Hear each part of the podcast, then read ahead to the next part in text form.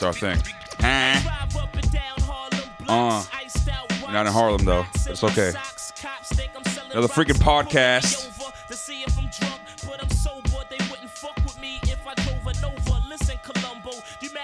Very underrated verse right. All right, Big L, fuck out of here. Another freaking podcast with them boys, Dennis and Kev, minus Kev. And as always, we're gonna shout out to all our white people. Shout out to all my POCs, people of color. Shout out to all my CPs, colored people. Shout out to Bobby Brown. Shout out to Cocaine in the 80s who gave us Bobby Brown. Shout out to that Michael Jackson nose. Shout out to all you Cash App honeys. Do your thing, baby. Pay your rent. And shout out to the exclusive gym membership that we're all going to stick to this year. Another freaking podcast again with them boys, Dennis and Kev minus Kev. Today we've got a very special guest. Um, some may call him the Don Dada. Just kidding, man. A well known and beloved person in the DMV. Uh, if you do music, if you do photography, if you do video, any type of entertainment in this area, in this local area, you should definitely know the name. My man, Tony Lear.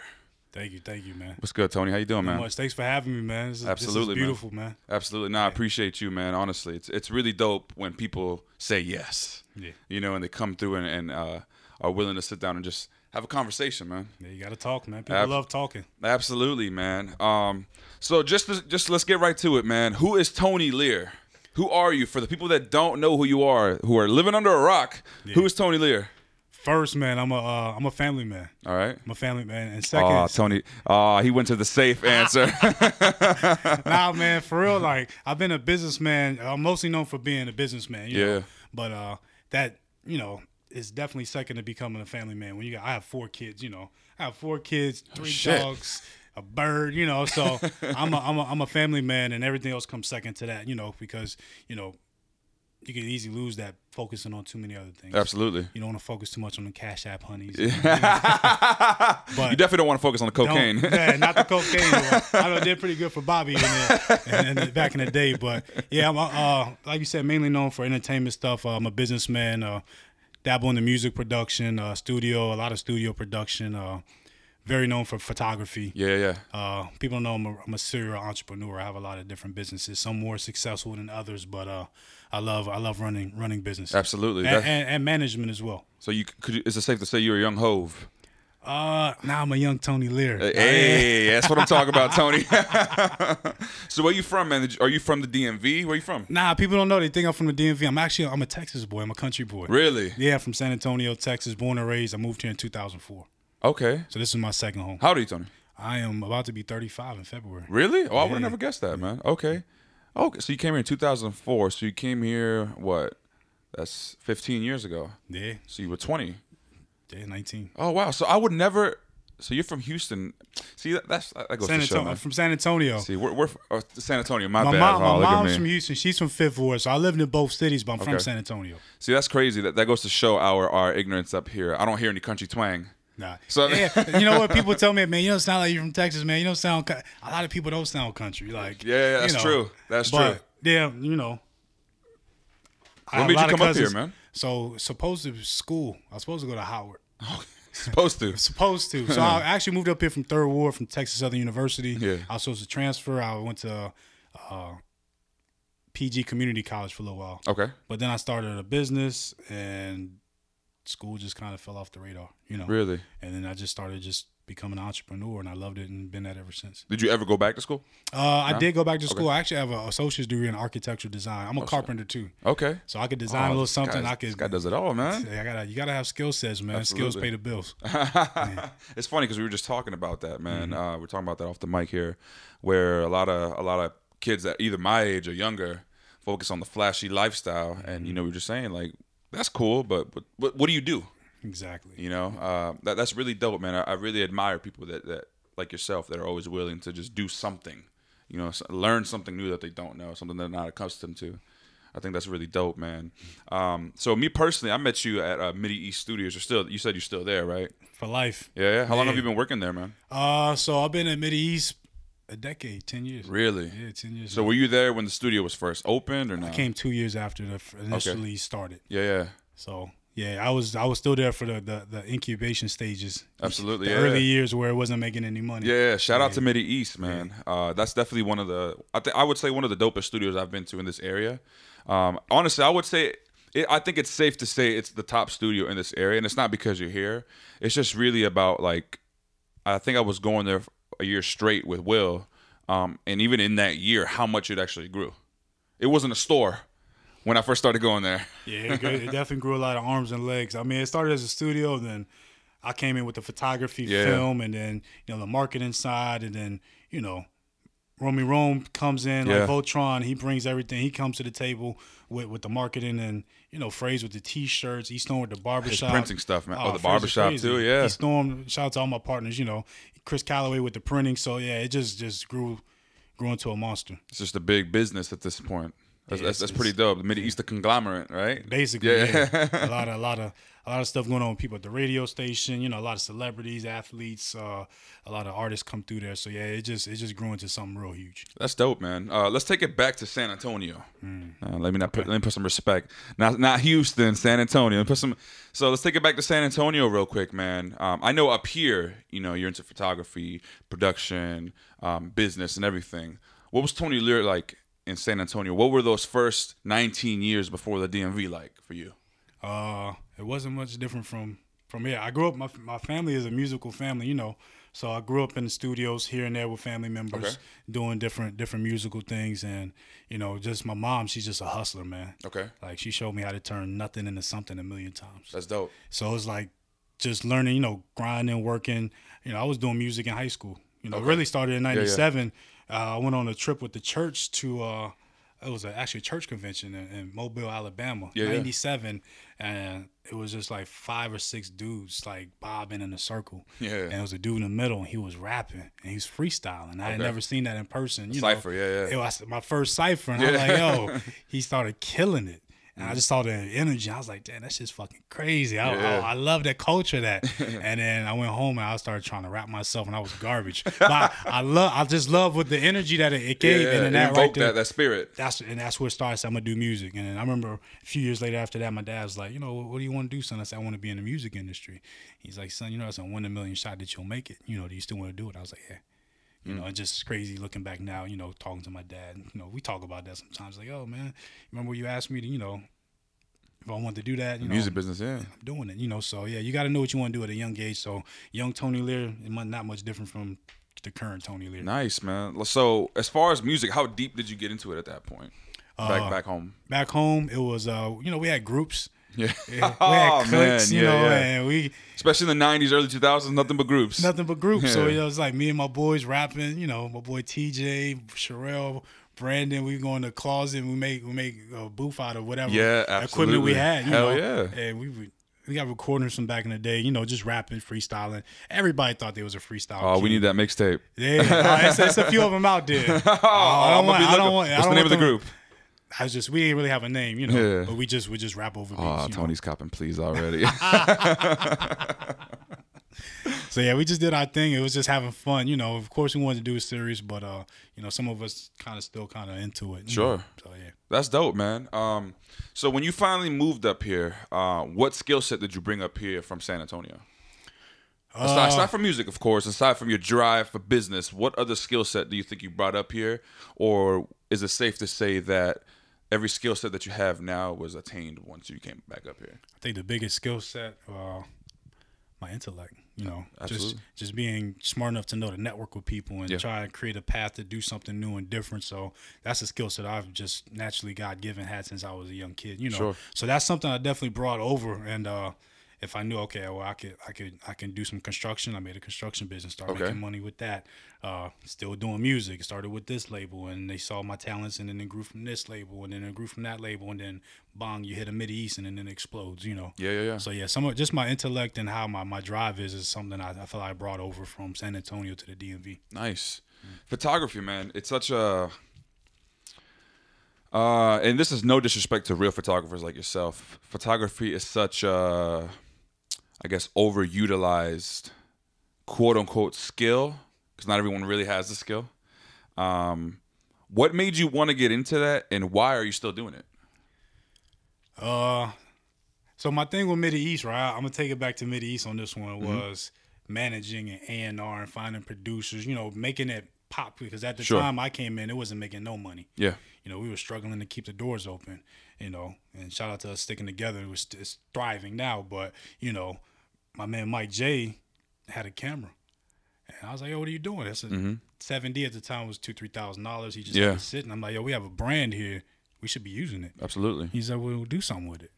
And it took me a little while, and I was nervous because those buttons on it, a little intimidating, you know. But uh, I started dabbling with it, and I was like, "I'm gonna master this joint." You know, we needed it. You know, Mid East at the time, we, we should have been doing photo shoots, Absolutely, yeah, yeah. content, You know, with some of the people we had coming through there, and I thought it was just it only makes sense to to pick up a camera. Sure. And you know, a little bit time after that, I I, I kind of grasped the concept of how to use the camera, and just I just ran with it from there.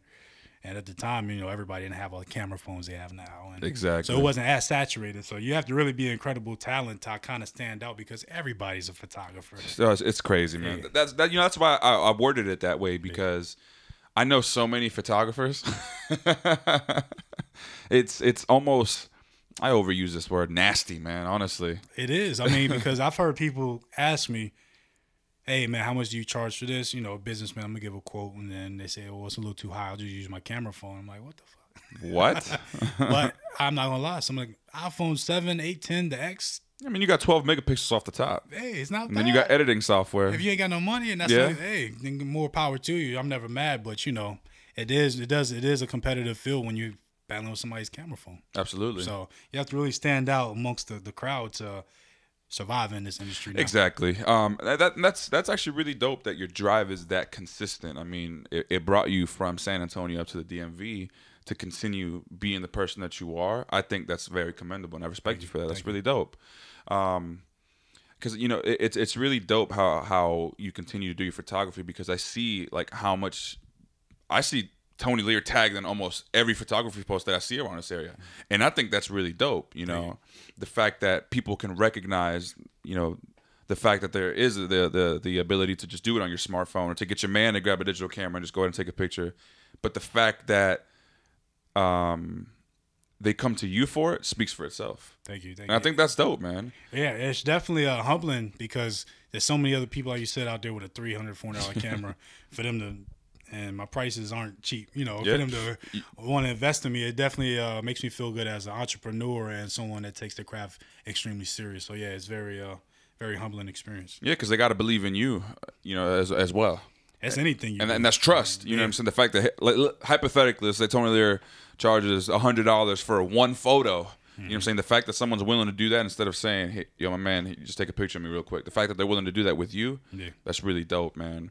Um, that's what keeps me going a lot of times. Yeah, yeah. Because it, it, it's definitely a, a rhythm. Sometimes it's really up motivated. Sometimes you're unmotivated. But just to know that people rely on me or, or, or believe in my skill set that much. Absolutely. That motive. That's self motivating. Right Absolutely, there itself, man. Yeah. So Midi East, man, um, where do you see it going next? You know, I haven't been there in quite some time, obviously because we're in here. Mm-hmm. Um, no offense, but I just had no need to go to a studio. Hey. Um, but Let me like, say let me say one thing about that. Like I'm never never mad if somebody's like, "Well, I'm going to this studio." Yeah. It's so I, I encourage people go to another studio, experience another studio, absolutely. network somewhere else. People probably think I'm crazy when I say that, but yo, go somewhere else. Don't just come here. Go, Yeah. you know, network somewhere. You might have an opportunity just by going doing a session somewhere else. So if you're here, more power to you. You know, go where you're comfortable. You know what I'm saying? Mm. Enjoy other other other studios as well. Cause man, Tony's talking that shit, man. He knows exactly what people are gonna come back to. Midi East, bitch. Yo, I've seen so many studios in this area, man. It's, it, it's. I'm gonna just leave it at that, man.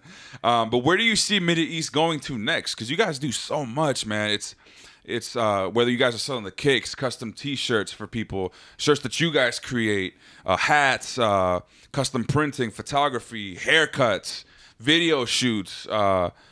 Recording sessions, mixing sessions, everything. Where else can you guys take this? I'll be honest with you.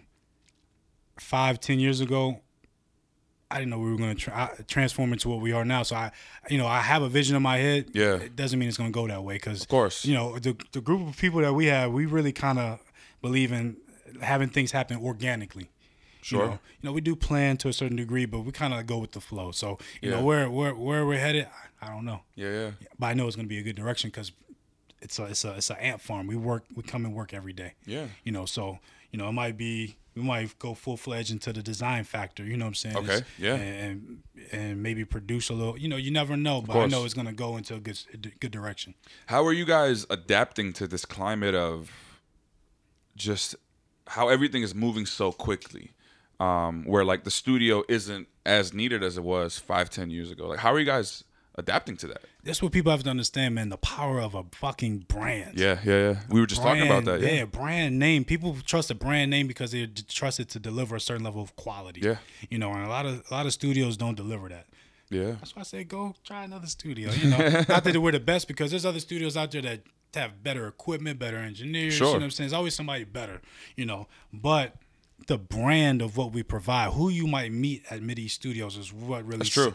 You never know who the fuck is gonna be in there. I don't know. Yeah, I mean, I met Fat Trel there for the first time Yeah. once, and I was, I was like, yo, I was like, this dude has lived in DC for so long, but I never met him. Now that he's big, I meet him at Mid East. Yeah, And that's happened so many times. I've been shocked to just. There's been times I've been in my house and getting a call from a record label like, uh, like for example, I'm in my damn underwear at the house two in the morning and I get a call from Smokepurpp's manager like, oh, we trying to get mid east. I saw that he was there. Yeah, They call me and I'm in my underwear. Like, oh shit, I got two phones in my ear trying to, you know.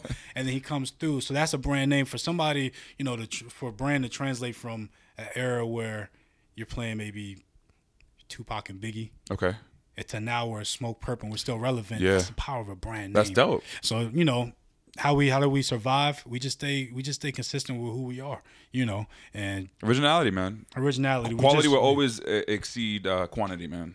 Every time. Always. So yeah, people just love the brand name and it's just every year just people just keep talking about it. We keep having celebrities, Kevin Gates and uh Saw Trey Songz was there. Trey Songz. A Boogie. A Boogie. You know, that night was crazy because we, we I kind of knew a lot of times people are like, oh, you know, such and such don't come to the studio. Sometimes it falls through. Yeah. We've had, you know, Diddy, and Drake, all, you know, but sometimes they show up, sometimes they don't. So, you know, we got tipped off they might come, but we didn't know.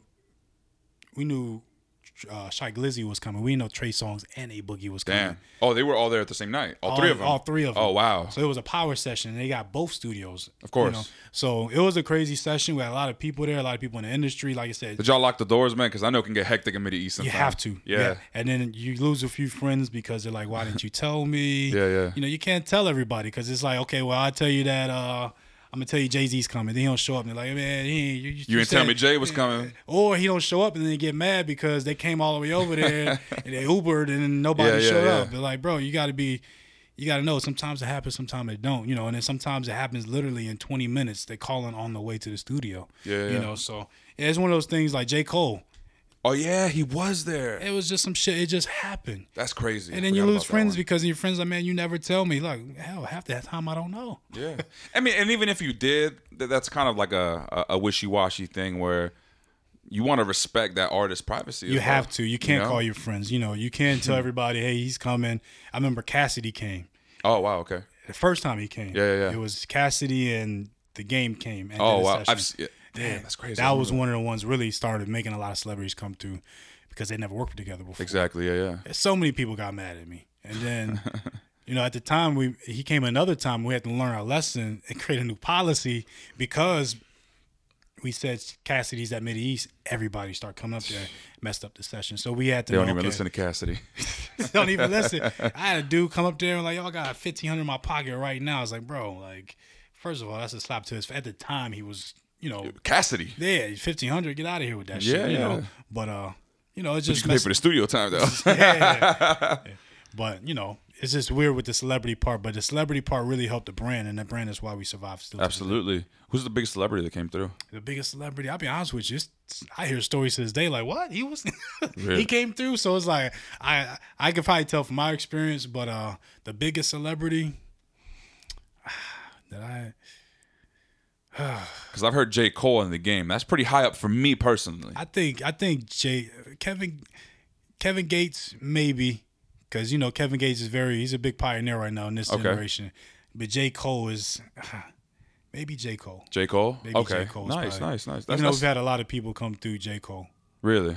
Okay, that was dope, man. That's dope. Now, um, just just you know, kind of aside from that, um, with with how the music business is today, um, I've, I've had this. I think this is the only question I kind of formulated in my mind before you came through. I haven't written anything down. Um, what do you think is holding the DMV back from being what a New York, Miami, Atlanta, LA can be? So those cities you named, uh, we like to call those hub cities. Of course. So what's holding us back from being a hub is, and I know you've heard this term, and this term is synonymous when you say the word DMV, but it's a barrel of craps. Yeah. You have to see that coming, right? Yeah, yeah, I did. So uh, it's everybody wants to be at the top, and Yeah. nobody wants to help each other. You know, it's pay me for this, do this for me, or you screwed me over. Okay, what? It's too much fighting and not enough. and is love. that because of the oversaturation? oversaturation? Uh, it, I mean, oversaturation is definitely a part of it, but it's also just everybody wants to shine right now. Yeah. Nobody knows how to play their position. Everybody, want, no, it's too many Chiefs, not enough Indians. Yeah, yeah. Know, nobody wants to be a manager. Everyone's like, "Well, I'm a rapper." God damn, everybody's a rapper. So everyone in crew's a rapper. So who's gonna handle the business? and that's where we're at with Yeah. it. But now it's starting to okay. Well, okay, I'll be a manager. Okay, I'll help facilitate. Okay, I'll be the driver. Hey, sometimes just being the driver is a key goes a long role. way, man. Goes a long way. So you know, we're developing now. We have people that are really starting to blossom. It's slowly turning from a bad a crow. Uh, Crab in a barrel. Yeah, crab in a barrel. I got you. Turn no worry, I got your back. thank you into something that's blossoming because right now it's just a lot of artists are coming out of no fucking where. Yep, it's And insane, man. It's insane. So you got Q Da Fool, who's been through Mid East. For the young generation, I remember he was in the studio with Shy Glizzy. Who's, Yeah. Shout out to Shy Glizzy coming through Mid East. yeah, yeah, uh, absolutely. He came through and chained Q Da Fool with a Glizzy chain Wow. Okay. at Mid East. And I thought that was real symbolic of actually Togetherness. togetherness. So Yeah. that's kind of like breaking those shackles of us not working together and showing that we can work together. And, and you would think that after, like, speaking of that, like breaking those shackles, right? You would think that after Shy Glizzy, Wale, and Fat Trel decided to just say fuck that DMV bullshit that we had, Mm-hmm. you would think that people would want to come together a little more, right? You would think so, but man, Yeah. people are dumb, man. Yeah, that's that's honestly sometimes what it just comes down to. Aside from just wanting all the shine, people are just stupid They're just man. stupid, man. So it's like you know, that worked for a little while, but then people was just still greedy. So many, and it is oversaturated. It's an every honestly right now. I love hip hop Yeah. for the culture, but music wise, it's hard for me to get into it. There's a new artist literally every day. every day. Like, Yeah. I, like yo, man, who's that? And, he's, and I'll look at him like, yo, he has millions of views. I've never heard of this guy. Yo, it's it's insane that you say that. Like, I, people always tell me, like, "Yo, did you listen to this project? Did you listen to this project?" No, it's so much fucking music, man. so like, much. it's insane. Like, if if you got an album, let's say, it, it- like it's not even like by quarters anymore. You know, where it was like every three months. or something. It's every two weeks now. Mixtapes. So like, if you get an album coming out tomorrow's Friday, you got an album coming out tomorrow, right? Every album's gonna come out tomorrow. Next week's gonna be a little dry. The week after, packed again. It's it's insane to me, man. You know, um, we, we on the podcast we talk a lot about this area and how there is that crab in the barrel mentality. You know, and I'm from this area, born and raised. You know, that's all I've seen. But like, you know, the, the reason I asked you that question is because personally, me, I don't see it happening in the DMV. Like, I don't see um anyone popping off from this area and making it into something like, all right, we got to pay attention to that now. Does that make sense? It does make sense, and I, I can definitely see where you're coming from. It's Yeah. hard to actually envision that, but you never know what somebody could do. You never Sure. know. Uh, everybody has a different perspective, and it might be that one person that we never heard of that's like, you know what, I'm gonna change that. Yeah. Then they blow up, and then they start pulling people in.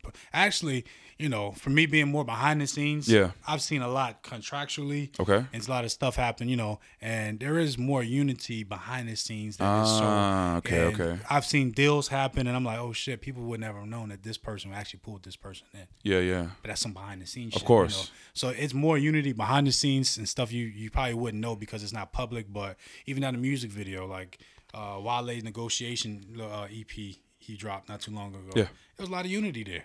You know, to have all the different people that was behind the music video that he shot for the actual negotiation video, I was there for, and uh, there was a lot of unity. You shot that here? He shot that here. He shot. wow. uh, he shot some in New York, but he shot a few scenes here. But he shot one scene actually at the University of Mar- University of Maryland. Oh wow, in College College Park. Yeah.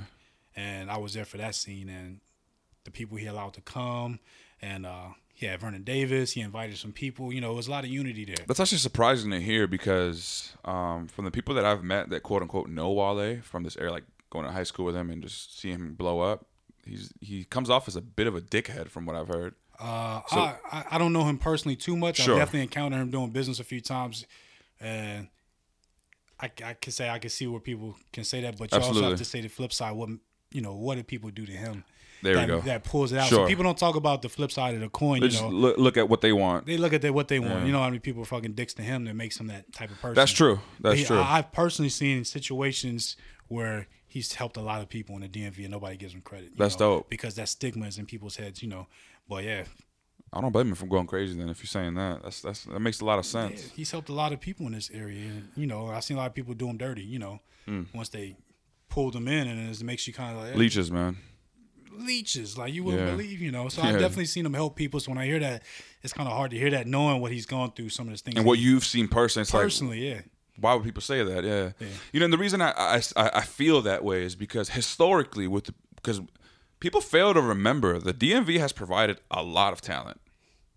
A lot, yeah. We can we can just name the few, the quick ones: Timbaland, Missy, Pharrell, The Clipse, Chris Brown, Fat Trel, Wale, Dru Hill. It goes on and on. Yeah. It goes on and on. And the reason I say that I, I just don't see it happening here is because they all left to pop. Like to, to get it to get to like you know to blow up, they left. You know why? You know I, what I see here is not a lot of venues out here for them to do. If you go to Atlanta, That's so many, yeah. there's so many venues, so much stuff going on there that's organized. You go to L.A., you go to uh, uh, uh, New York. Yeah. Here we're still developing that infrastructure. And the Like the Fillmore is probably like the, the the number one place that people that artists go to from what I've seen lately. We need about twenty of those. Yeah. and then we can self, be self sufficient. Now, me, What's the other place in, in DC? Uh you got the Fillmore Howard Theater Howard Theater, but there's another one, Mm-hmm. the Anthem. Anthem. I haven't Yeah. heard of that one. Yeah, I've heard that's a nice venue. Also, pretty big venue as well. We got Echo Stage, but see, they're not doing that. They're doing that for bigger, bigger artists. you Yeah, know? yeah, yeah. So yeah, we got to build the infrastructure a little more, but we're slowly but surely getting there. What do you think we can do to change that though? To to open the doors to these to these venues because there are venues here like an Echo Stage. I know Echo Stage more for like those big you know club DJs and then big artists, so to speak. So what do you think we could do to break that, man? So for my personal, I'm from Texas, so Sure. Texas you can go platinum in Texas. Fuck everywhere else. yeah, So I grew up from that, from zero Mm. to 19 years. You know what I'm saying? Seeing how people can work together. Yeah. I grew up listening to Swishahouse. okay, So Michael Watts and all those people had group had one family and then had sub families. You go to Atlanta, you got the Dungeon family. Mm. yeah. You got Future, you got got Outkast, yeah. All those people came. To, so we need a coalition. We have we need an overall umbrella and then sub umbrellas, and then they work together. Mm. We don't have that here. It's that label over there, Shy Glizzy and them. You got Fat Trel and them over Because. I remember, um, what was that? DC eleven thirty five. Wasn't that a thing? Nah, nah. What was it? It was the Wale, Black Cobain. oh, the board administration. Yeah, like what happened to that? Like it just didn't work.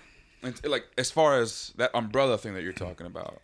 I think it, that was more of a label situation, Mm. uh, but it wasn't like a whole bunch of different clips Gotcha. across. You know, you know.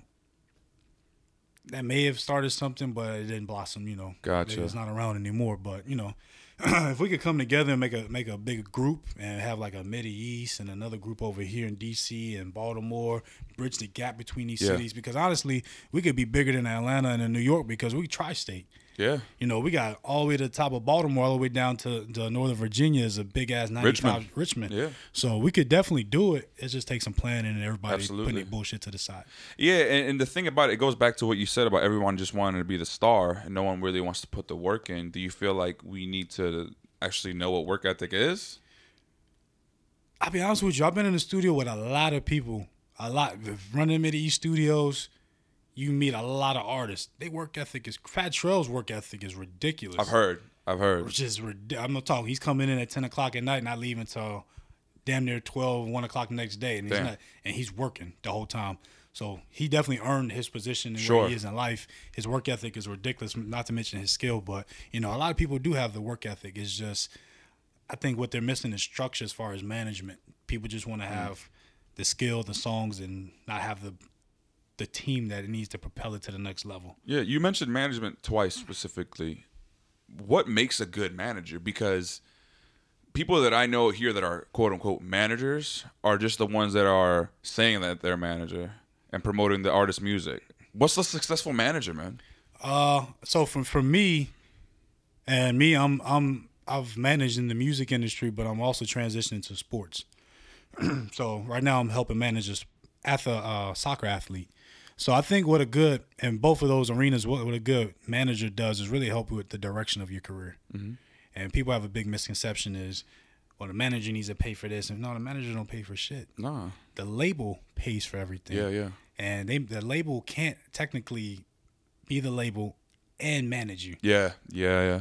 And I learned that with having an artist, me, Phrase, E, and Rome having an artist and having to go through all the legal stuff. It's just like, well, you can't have it be a management company and a record label. You gotta pick one. And we learned along the way along the way. But a good manager I really think I know what you're referring to as well. yeah. So Yeah. yeah, there's been a few situations, a few artists, and we learned along the way.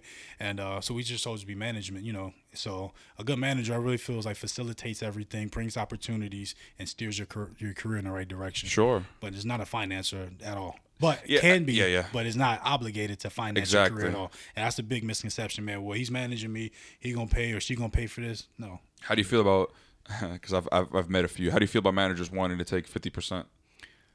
Fuck out of here with that bullshit. Because isn't the standard anywhere between like five and fifteen? I mean, it depends, like you know, on the area, the artist, and the relationship between the person. They can Yeah. pay you thirty five if they feel like, hey, you, you let me sleep on your sofa, you did this, did that, everything, you did yeah. everything. I owe you. You can have thirty five. It just depends, but generally, anywhere from ten to twenty percent is what.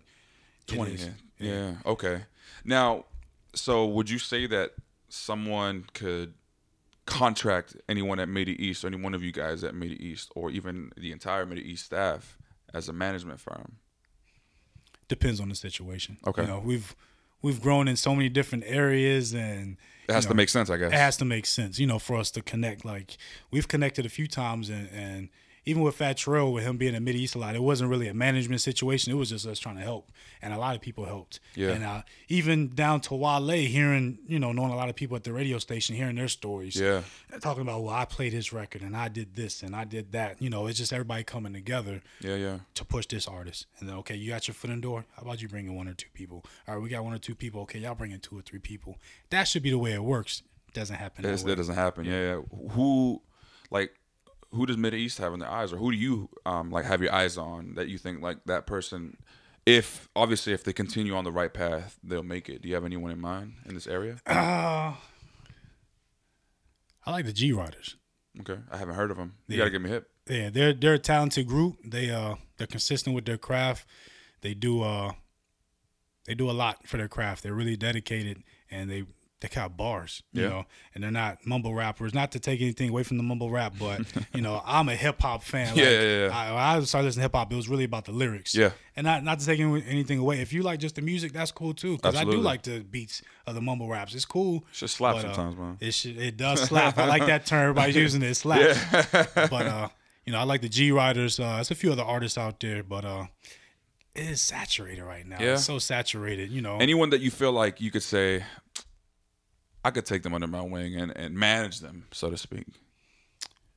And you don't have to name anyone specifically, but you know, I'll be honest with you. You know, music wise, I like my man Chris Vega as a producer. Okay. You know, you know we've had our, you know, ups and downs over the years. Definitely him. Uh, but I'm really more into sports gotcha. you know- that's your, that's where your passion is right now right now. for the management aspect for the management aspect right now is sports because uh, that's it's entertainment too. You know, you Yeah, watch exactly. TV, you entertain for an hour or two somebody's Sure. physical abilities, and so that's kind of grabbing my attention. Really resonates with me right now. So definitely, uh, soccer. I love soccer. You- uh, DC United or Uh, so I like La Liga teams. okay, okay, Yeah, okay. Europe, Europe, Europe soccer. dude, But- that's where the money is at, my guy. Whew. definitely. But you know, when my when, what I'm really trying to do uh, with the team I have, management team I have now, uh, want to bridge the gap between European soccer and American soccer Okay, because you got the big four here. You got basketball, baseball, football, and basketball, hockey in there, you know. But soccer, even though it's the biggest global sport yeah, in America, is not on the list. it's not. No, So you know, you got all these stars, Ronaldo, Messi over overseas, but in America, we're not. We don't have as many soccer stars. We have the ability to, yeah, but why don't we? So you know, one of my goals with that management is to help bridge the gap between over there and over here. to kind of uh, just grow the sport. Not well, not necessarily go, just bring it together. To bring it together, like Yeah. you know, we're America. You know, we talk about where this, we're big bad. You know, we do have basketball and football, but that's really in the states. You know, you go overseas, they're caring about soccer. They don't care. That's why it makes me laugh when like they call uh, football players world champions. It's like, wait, what? Yeah, American champion. That's what it is. Not world champion with soccer. You know, Yeah, we're so what- arrogant as Americans. We're, we're arrogant, man. We're definitely cocky. But yeah, soccer. I love. I love soccer. You know, I picked it up myself, and then you know the dedication to. It's not easy. yeah, we were talking about that. Yeah, absolutely. No, that's a very disciplined sport, man. You got 11 dudes on the field trying to put you know in in one goal. That goal is hard to you know. Absolutely, man. Yeah. But not, not to take anything away from these other sports, but yeah, soccer. No, is- soccer's a whole different animal, man. I respect these guys' it's cardio ability, man. You're running for two hours, two and a half hours. Non-stop. Non-stop. Non-stop. Football, football you, you what? Eight seconds. Yeah, you're taking breaks, you you, take know, a break. You know, timeouts here and there. You know what I'm saying? There's halftime. definitely have time. so yeah, you know, There's no such thing in soccer. 90 minutes minimum. You're just going back and forth. You might get a two minute break. yeah. So yeah, that's that's where my focus is right now. Okay.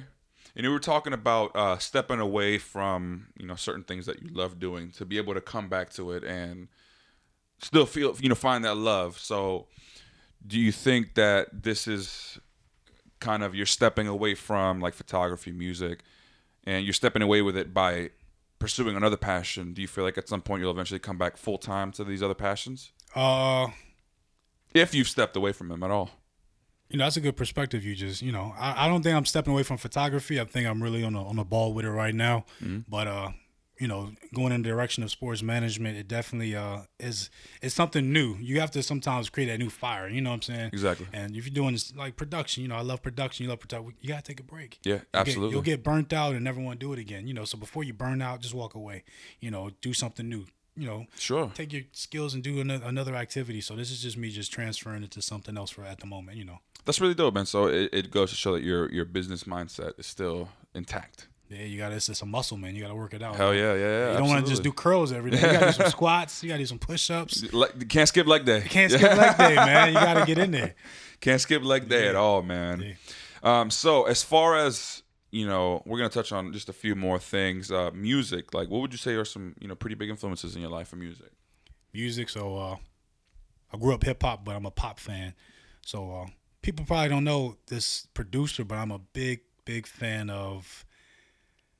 God, his name just slipped on my, mind. He produced some of the biggest records of, of our generation. He's from Sweden. Uh, Max Martin. Max Mar- Wow. Okay. Max I've, Martin I've very rarely heard that name, but it does ring a bell. Yeah. it doesn't get any bigger in the production world than Max Martin. You know, Yeah. maybe a Quincy Jones, but uh, for him to be as young as he is, biggest influence on me personally, Max Martin. Max Like, Martin. You're talking global hits. I'm talking Britney Spears, Backstreet Boys, uh, Tyler, uh, Taylor Swift, eh, eh, Britney, Sp- all of them. You know, Yeah, people fail to realize, man, a lot of that, uh, like, you know, early to mid 2000s pop sound, you, you know exactly what I'm talking about, came from Europe. Uh, when it comes to like Germany, Russia, Sweden, um, London, you know, a lot of that sound came from over there. So that, that's actually very interesting. You wouldn't hear that. I honestly expected you to give me a typical answer. Oh, Michael Jackson, Quincy Jones, you know. I really did expect that. Nah, I mean you gotta That's love. dope. So yeah, Mike Mike was very unique, very instrumental in, in my career because he kept it simple. Yeah. Very very clean music as far as the quality of his mixes, his arrangement, Mm-hmm. subject matters he, he he covered, his consistency, his visuals, even in the media, balancing how he interacts with the media is across the board.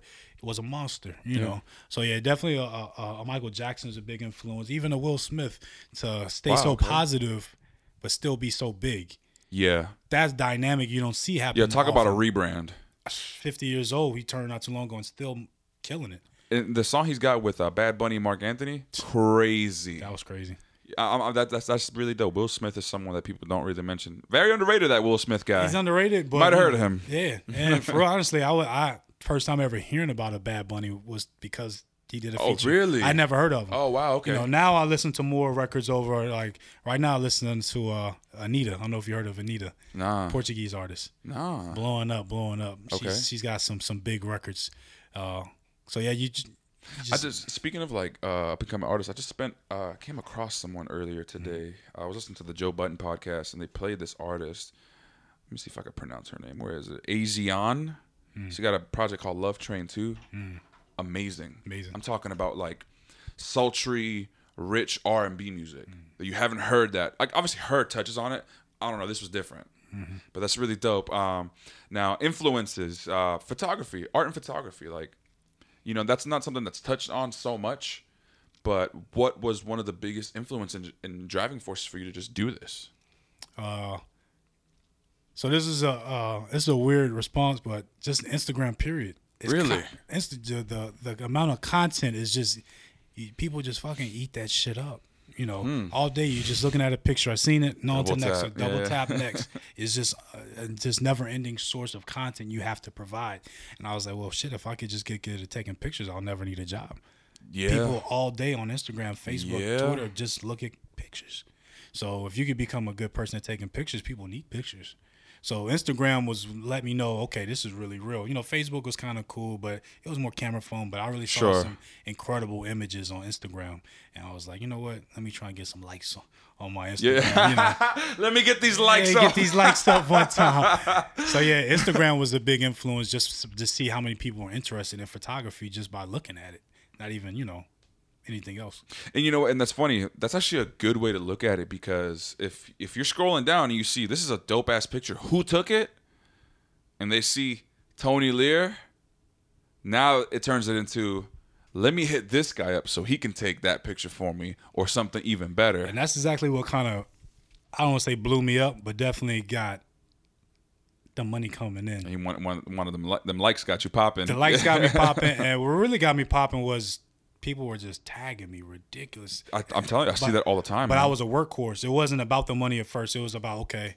A lot of people, I tell people, I'm a businessman too, so I understand you can't just come out the gate and. I seen so many people want me to give them a consultation on business. Like, well, I got to charge to recoup my money. No, you don't. You have to get your name out there. Yeah. Because the number one battle that you fight as a new business or a new artist or new anything is obscurity. Yeah. They don't know you. They don't. They don't want to pay you.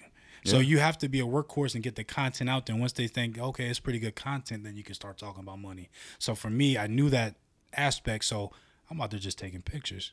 Yeah. If you pay me, pay me. If not, let's just get it going. And I just dumped it, dumped it, dumped it, and then people were followers. Monkey now see, you got to charge, Tony. I gotta charge. Yeah. But you know what? I don't always charge. Yeah. You know, it, it got to the point where I didn't charge. then I started charging. Then I started charging more. Then I was like, I can't believe I'm charging this. And then it got to the point where like, you know what? Let me just shoot it. You know. So it depends on the case. Sometimes I charge. Sometimes I'm like, yo, I- think this is a dope content. I want to put this in my portfolio. Let's do this. You know. Yeah, it has to make sense. That's that's like me in the production, man. Mm-hmm. Um, I always tease people out here because uh, when I when I've had artists come on here, they're like, "Yo, fan and beats." I'm like, "Yo, I don't even know who that is," right? Um, but whenever I produce, you know, it always depends on who I work with if I'm gonna charge them or not. You know, because whenever I meet a new artist and if I feel like their music is dope, I might not even charge them. Mm-hmm. You know what I mean? One. I sometimes don't even know what I should charge. Yeah. You know, and we'll talk. And I do have a question about that, just for everyone. Yeah. Um, like for example, like Will, you know Will Poe. Um, My you know, man, shout out to my yeah, man. shout out to Poe, man. Oh, Poe. Yo, the last time he did this, uh, when I recorded him on the podcast, I had Yeah. to turn his shit down. Yeah. that shit was so loud. Yeah, shout out to Poe. Like, that's my that's my that's my brother for real. Like outside the music, outside everything else, like we legit we legit friends. You know what I'm saying? That's a good dude, man, Yeah, that's honestly. my man right there. So shout out to my man Poe. Yeah, like you know, when I met Will, um, I knew of Will from our neighborhood. We're from the exact same neighborhood, exact same street. You know, I, I knew about Will growing up. Big Will is what we knew him as, right? Um, so when I met Will, you know, automatically because of that, I had you know some sort of respect for him. You know, and once I started talking to him, getting to know him, I was like, nah, this is actually a really good dude. You know, and something in me just said, let's just work. And you know, to this day, like I, I can honestly say, like I've never said, yo, I need five dollars for this beat. Let me You tell know? you something about him, man. He puts is off every time we talk about production. Yeah. You're the first name Oh, yeah? yeah. Like that was what really branded your name in my head. Like that's got your name. Will, yeah. He just he's like yo fan. And I'm, and I'm thankful, and I'm thankful for him, man. He puts Like, on for you, bro. He does. He really does, man. Like I've had a lot of people that just hit me up off the strength of like, "Yo, Will said this," or he told me you did this joint for him. I'm just like, that's that's that's better than money, in my opinion. The fact that my man's is doing that, you know. that's another business aspect is people understand it's not about marketing and trying to get out there. Number one is word of mouth. It's what mouth, people will pay for what somebody else says versus what they see on the internet. So, Hell yeah, yeah. That's that's big. that he goes back to your Instagram thing. They're gonna see that beautiful photo. Who took it? Tony Lear. Yeah. And then we're gonna hit him up. Um, damn, I had a question. All right, cool. So you talked about you know sometimes you charge, sometimes you don't. It has to make sense. Artists, should they charge for features? If yes, when should they start charging for features? So I always tell the artist, my biggest thing is you don't do any, you don't start asking for money until you start buzzing. If you ain't buzzing, then what are you asking for money for? Don't even drop an album or a And project. pause, pause that real quick. Okay. What's buzz Buzz is nowadays? Like, what is it now? So nowadays, buzz is you walk in there and they say like, "Yo, uh, let's just say a hypothetical name. Let's say rapper B is in the studio. Yeah, oh. I heard of him, yo. It's probably a rapper out there named Rapper B too. Yeah, it's probably, it's probably Shout out to Rapper B. Shout out to Rapper B out there. So let's say Rapper B, you know, oh man, I heard about him. He's killing it right now. When other people can hear that your craft is actually doing something, you're buzzing. Okay. You know, not just oh, I've been doing this for ten years. Yeah, you've been doing it for ten years, but you a bum. yeah, nobody heard of you. You know what I'm saying? Obscurity. You're fighting obscurity still. Yeah. When you're outside of the obscurity battle and people start saying, okay, I've heard of you, Oh, I played your music without you having to tell me to play, Mm. then you've got a buzz. Now you have leverage to drop a project. And that's what people are doing. They're dropping 50 projects with no buzz. And Mm. then the label comes and says, okay, you want a deal, but I just looked at all 50 of your projects and they barely got any views. Yeah, that's five telling- listens on each one. You got five listens. I'm telling you, you're not hot. I'd rather come and see you have one project and 50,000 views. Now we have leverage. Let's talk about a deal. So they got it backwards here, which is probably another reason why we aren't blossoming as a, mu- a musical hub in the DMV area. But you have to understand, you have to have a buzz. That's just not music, anything. If you selling lemonade and ain't, ain't nobody talking about your lemonade, why would you want to charge a dollar fifty for your lemonade? So So- better give it out for free and get everybody saying, Yeah. mm, that shit's good. So then when you got 50 other people coming, 25 cents, please. there you go, and Yeah. that's business, and people understand those basic fundamentals of business. So do you feel like that old formula of like really just taking your time to some degree to get your name out there will still work? definitely works. Uh so I from this is my personal opinion, it works, but kind of what we talked on before. There's so many new artists coming out every day. I'm like, how did he get so big? Yeah. but I don't know their backstory, what they went through. Of course. but, you know, I feel like artists now can, if they really take their time and create a nice record, a nice video, and really have a budget, excuse me, to push it. You could blow up off of one song in a few Yeah, months yeah. if you really do it strategically. If you have a budget, Sure. and what most people don't have is It's a, a budget. because they're not willing to invest in themselves. And that's what me and my partners always tell people. You see middies, I know you've seen the stickers. Bro, Across the stickers not only you want to know something? Like, this Yeah. is some ill shit. Yeah. And I've been meaning to tell you this. I went to New York this past, I'm to say August. Mm-hmm. I was in Chelsea. There was a Midi East sticker on a fucking light pole. I said, these motherfuckers need to get out of here.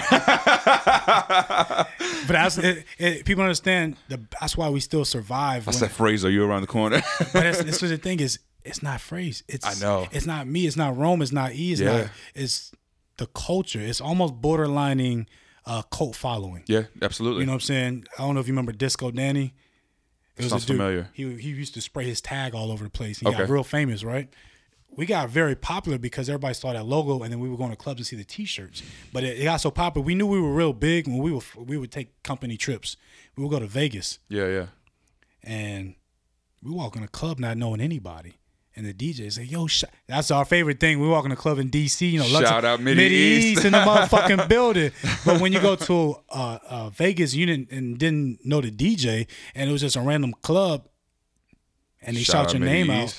That's when we was like, "Yo, we're national," you know, and that's why we can still thrive in this type of economy because the brand is such a synonymous with music. You know, I can't tell you how many McDonald's I've gone to where that shit is just slapped on the number five that I want to People do that for. Like I said, Yeah, it's not man, just it's- us. It's not. it's we can't. dope. We can't cover that much ground. We're in the D.C., Maryland, Virginia Absolutely. area. We make stickers. People take them, and they know that the culture is. Hey, we need to put up a mid east sticker. Yeah. And it just, it just. When I saw that joint in New York, I was like, damn, like that's that's ill. Mm-hmm. It's really dope, I think. You know, the fact that your your brand is literally reaching out that far. Yeah. So You know? yeah, that that that's uh But that's Vegas, a beautiful thing. Yeah, Vegas, man. Man, L.A., uh, New York. There's so many different areas where it's, I'm from Texas, and you know I'm God. That's stick up all over Texas, but Yeah, yeah, yeah. you know that's just a, that was before the Texas internet. is a country in itself. Yeah, it is. You could be driving 12, 14, 15 hours, still be in Texas. Same city. Same city. So, you know, people understand like those are more old school marketing techniques. Yeah. Because we were doing that before Instagram or Facebook was even Yeah. I, no, I remember hearing about Middle East way before like social media got really popping. I, rem- I remember very well. So yeah, still waters run deep. We we've been doing this for a long time, so we're not new to this, you know. So just to use some of those practices from back in the day and those translated over to this era. and adapting them. Yeah, Mm-hmm. that's dope. Now going back to the whole artist thing, you know, and if artist does charge, like, what should they start charging? Because I, I see artists charging hundred dollars up to six hundred dollars for a feature, and in my personal opinion, I'm like, I've never heard of you. Like, why are you charging that much? So where do you think, uh, if you can give a number at least? So this is my my personal philosophy on it. You take what you could get. if you starting out and somebody wants to give you a dub and you're hungry and you're a starving artist, take that dub and go in there and do what you do. Yeah, sure. And it's gonna grow from 20 to 40, 40 to 80, 80 to 160, and then you're getting 300. Next thing you know, you're getting five. Your confidence, your skills are going through the roof. And then you're getting a thousand. Stack. Yeah. Yeah, I seen Fat Trel. Shout out to my man Fat Trel. I love that man. He sat uh, in the Mid East and I seen him make ten thousand. Like it was nothing.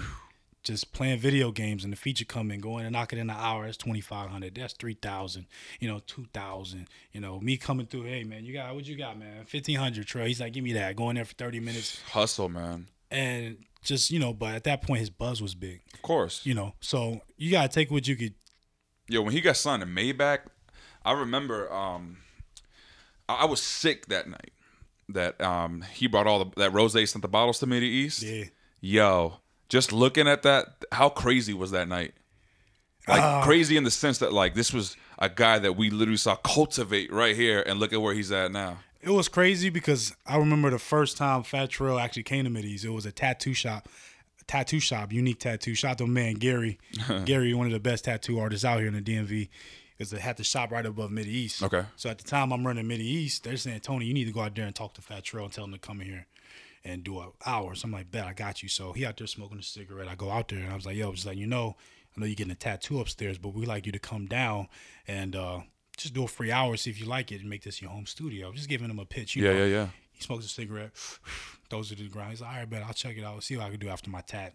Not thinking nothing of it. Maybe he'll come, maybe he won't. He came in, and at the time he was with board administration. Okay, yeah, I remember him being in that. Also, yeah. And he came in and he was just doing his thing. You know, we just let him do his thing. And next thing you know, about two, three day, two, three days later, he was in Mid East every fucking day. Damn, because I remember. And, and at that time, he's at Mid East every every other every day. Mm-hmm. He had just left board administration, so it's like he made a transition from that and then just started coming to Mid East. doing his own thing, yeah. and did his own thing. And you know, Mid East, we weren't officially a label or management. We were just some dudes that On the studio. On the studio. And Phrase had his skill, and he had his name popping. Roma had his. I had my name popping. East Storm. You know, we all Yeah. had our own lane and own you know thing going on. And then of course Debo and a lot of people that were involved at the time. You know, it's just it was all helping each other. Absolutely. You know, same thing with Wale. A lot of people came together to push him to the next level. Look at where he's at now. where he's at. So Fat Trel had the same love in the city. Like everybody loved Fat Trel. Everybody did what they could to make sure they helped DJ wise, radio wise. That's uh, beautiful. Yeah. So I, I I haven't seen that in a while for an artist. You know, the love that he got across the board. But uh, yeah, he came in and did his thing, and and, and poof. Look at where he's at now. One of my first videos I remember seeing Trel was uh, when he put out "Respect with the Tech," and I remember when he I saw the video on YouTube also where he recorded that at Midi East, and that was one of Fat Trel's first like big songs, like on the mixtape circuit where DatPiff was big, live mixtapes when that was really popular. You know, when that was like the platform to go before iTunes. You know what I mean? Piff, I remember that. Yeah. And I remember that song, like Lex Luger was in there making the joint with him. I was like, that's really dope that they're doing it at that studio. And I remember, um, I was like, man, I got to go to that studio one day, right? I was, I had just started off like, yo, I had a small 25 key keyboard, this big ass Sony Vaio. Um, and I was like, man, I got to go there. So I remember the first time I went to Mid East, it was like surreal to me Yeah. because I was like, holy shit, like this is that spot. Because I remember that I remember that image very well. Of Fat Trel, my man had well, when does he have a shirt on? You know, Never, man. People think that's just like an act. No, he's really in the studio without a shirt on, you know. And it's, it's just what it is. Nobody looks at him no different. It's just, It's just Trel. Fat Trel, yeah. Fat. Trel. And I remember going in, I was like, damn, like this is actually a really dope spot. And I was kind of like intimidated by the spot because I was like, wow, like this is actually a real, a real place to go, man. A lot of people were like, at the time, I'll be honest with you, just to kind of get back to what you're saying, how was it? It was incredible to have an artist at that time to have that type of buzz. Yeah. Because you got Diddy was one. Every label was called Mid East at the time for for Fat Trel. So you have every label not knowing what label he was going to. He's at Mid East. Yo, Tony, let me borrow your luggage. Taking my luggage, going to Rick Ross' house. Coming Wow, back. it was really like that. It was like it was like a movie, literally like a so movie. it's got to be real special for y'all to like see where he where he's at now. You know, in terms of his artist level. Man, I can't even describe how special it is to see the the, the work ethic he put in and, and the sacrifice he did, and then to see him sign that. You know, you know, it was crazy. You know, Did he So, sign his contract at Mid East? yeah. What? I sat there. I woke his Debo sent me the contract. He's like, yo, he's in New York at the label. Fat Trel sleep at the studio. He's like, yo, Tone, I need you to wake Fat Trel up so he can sign his record deal. Damn, Maybach. I woke him up. He sleep. He's like, yo, what's up? I was like, yo, wake up. He's like, what, what, what? I was like, yeah, sign your record deal. Poof, he woke up. Eyes, phew. Yeah, yeah, yeah. So, yeah. So Maybach, that's under what? That's Epic now, right? Uh, I, I couldn't tell you right at this moment. I, I know they've done. I mean, because I, know, I know Ross switched. I mean, a label Epic. can actually be under like five labels if they want. It That's could be a. It could for this artist a joint venture, yeah. Yeah, this artist could be with Atlantic. This one could be, you know, with Def Jam, MMG. This, and you know, it's just a partnership. You know, it's a joint venture. So, you know, they could be with anybody right now. I with, know. your- with your experience of like everything you've done and up, up until this point, and we'll wrap it up kind of on this note. Do you feel like a record label is really needed now? no, Yeah. Okay. Explain. Mm-hmm. You don't need them. Like, what do you need them for? Yeah. You know, I, back in the day, I, I talked to so many artists like, yo, man, I just want to get a deal, and I'm like, for what? Yeah. You want to owe somebody money because all they're doing is they're fronting you the money to make sure it happens. But if you slow grind it and you do your own thing, you don't fucking need a label. You know, it's funny. We were just talking about currency in that sense. Yeah, the currency model. Like he's doing his own thing independent. You're gonna you're gonna sign a deal with a label, sell a million records, and be broke, where you can sell ten thousand and be way Yeah. richer. Sending five bucks each. You're looking at fifty thousand right there. You're not gonna get no fifty thousand off of selling a million. No. You're not, who said it? Who said this? I forgot who said it. He's like, I never met an artist that fully recoup. They're gonna give you that deal. You're gonna never pay it back. Yeah. You're gonna owe them the rest of your life. Why do that? Okay, I can tell you why why you do that. this is the only reason why I tell you why. So you can get famous. Yeah. Because once your foot's in the door, you say, okay, I had to pay them, but they got me everywhere. yeah. Now you can do what you want to do because now you got the wave. So I guess it'd be like a, an exposure thing. If that, that that would be probably the only thing that would make sense to sign to a label now, just for exposure. Exposure, distribution. There's there's key things that you may not be able to provide at this time that you say, okay, well, I want to partner with you. I'll do a deal, and then boom. But don't fully sufficiently sign a 360 deal and get all your show money, all your all your streaming money. Yeah. No, just do it on your own. Just grind your ass off, you know. Because I'm gonna tell you, when you get a label deal, they're gonna expect you to grind, and they're gonna send you everywhere anyways. Yeah. So, Re- regardless of whether you're getting paid or not, and it's gonna come out of your own pockets. out of your own pocket. So just do your thing, and then you know, partner with people. Pay if you you getting feature money, take that, and you go get a bigger feature. Yeah. you know, attached to people. You know what I'm saying? Work with people. So, you know, the deal. I think people are realizing, and I, I, I say this, and I don't give a damn. It's a scam, bro. It, no, it really is, man. Like you're gonna give me a million dollars up front, but it's gonna cost you 1.5 million to make the album and promote it. I'm not gonna recoup 1.5 million in the streaming era exactly when so, I'm making less than a cent, less than half a penny for a stream. So, to answer your question, no, you don't need a record deal. You what you need to do is just build your brand, get a brand name, and just keep pushing. You're gonna incrementally incrementally get better and better Absolutely. if you're dedicated. Of course, the, the grind definitely has to be there because there's there's a lot of instances where, for example, like Jay, I you know the reason I bring up Jay a lot is because he's very inspirational to me. You know, and what Roc-A-Fella did with him, uh, Dame and Biggs. You know, three guys that formulated a plan. We're gonna get here, and these are the steps that we're gonna take. Um, Jay wasn't quote unquote the most talented guy during the era he was coming up with compared to everyone else the bigs the LOX nas etc so on and so forth you know? But that work ethic is what propelled him to that level. Yeah. to where even a guy like tony lear who wasn't a huge fan of jay-z until he heard that one song and finally understood that you know what i'm saying? Because it took that whole work ethic build him up there. So now that he's up there you, you're seeing the real talent. You know what I mean? And I think that's that's uh that's needed, man. You know, because Mm-hmm. I like for example me, I feel like I have talent in what I do with the music thing. You, You know, definitely got talent. Yeah. I appreciate that. Um, I feel like I got talent in it, and the hardest thing for me was the work ethic and understanding. Yeah, like I make amazing beats, but if you've got a guy who makes subpar beats but is making like 20 beats a week, he's gonna get noticed before I do, regardless of the quality of my beats.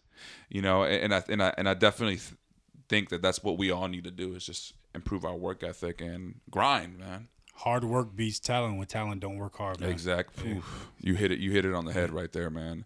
Um, so real quick, uh, before we get out of here, I just want to give a quick shout out to Midi East again, man, and I want you to tell um, everyone in the area that's going to listen to this because believe it or not, like I'm, it's not me trying to dick ride myself, but aside from the, the DMV area that listens to my mixtapes, like New York is another big audience. I don't know how, but it is. So for people who don't know about Midi East, Mm-hmm. could you tell them what Midi East can offer for you, for any artist? Uh, so Mid East is a good starting point for anybody, you know, up until if you need a big campaign, but to get in there and get your get your uh, experience up, you know, you meet people, you know, the reason why we charge what we charge, and we're not crazy with the prices, you know, Absolutely not. you know, uh, but the environment is what we charge for because Yeah. you'll be in there and there'll be somebody from the radio station. You might run into a DJ Gemini, a Quicksilver might be getting his haircut there. Yeah. A DJ Trini comes through, a DJ Joe, uh, the whole 93.9 crew. We got people from KYS, we got NFL players, you know, Yeah. Fred Davis, we had Trent Williams come through, we've had uh, uh, Wizards fans comes through, you know, uh, people with downtown locker room, all all, Yeah. all all sorts of people are in there. So there, it's a good, rich environment to get a career started. So what we could offer is uh, a foot in the door. So just come through there for a few sessions here and there, and, and get your get your network up. Hell yeah. Very very rich network of individuals you need to be around. Absolutely, man. Um, Midi East is definitely one of the places that if if you're in this area, uh, please come by to the studio. It, it's it's a dope studio to be at. Um, yeah, man. Any last words, Tony, for the people? Yeah, I'd like to thank you, man. Like Yeah, I man, appreciate being bro. on the show, man. You're a good dude. You always have been. You're Thanks, talented, man. Uh, I like to give a shout out to my family. You know what I'm saying? Hell I'm yeah. a family man, so I got to end it on a family note. Shout out to my wife Jen and my kids, Audrey Addison, Jalen, and Tony. You know. I love that, Love man. All right, it's another freaking podcast again with Tony Lear and them boys, Dennis and Kev, minus Kev, and we out.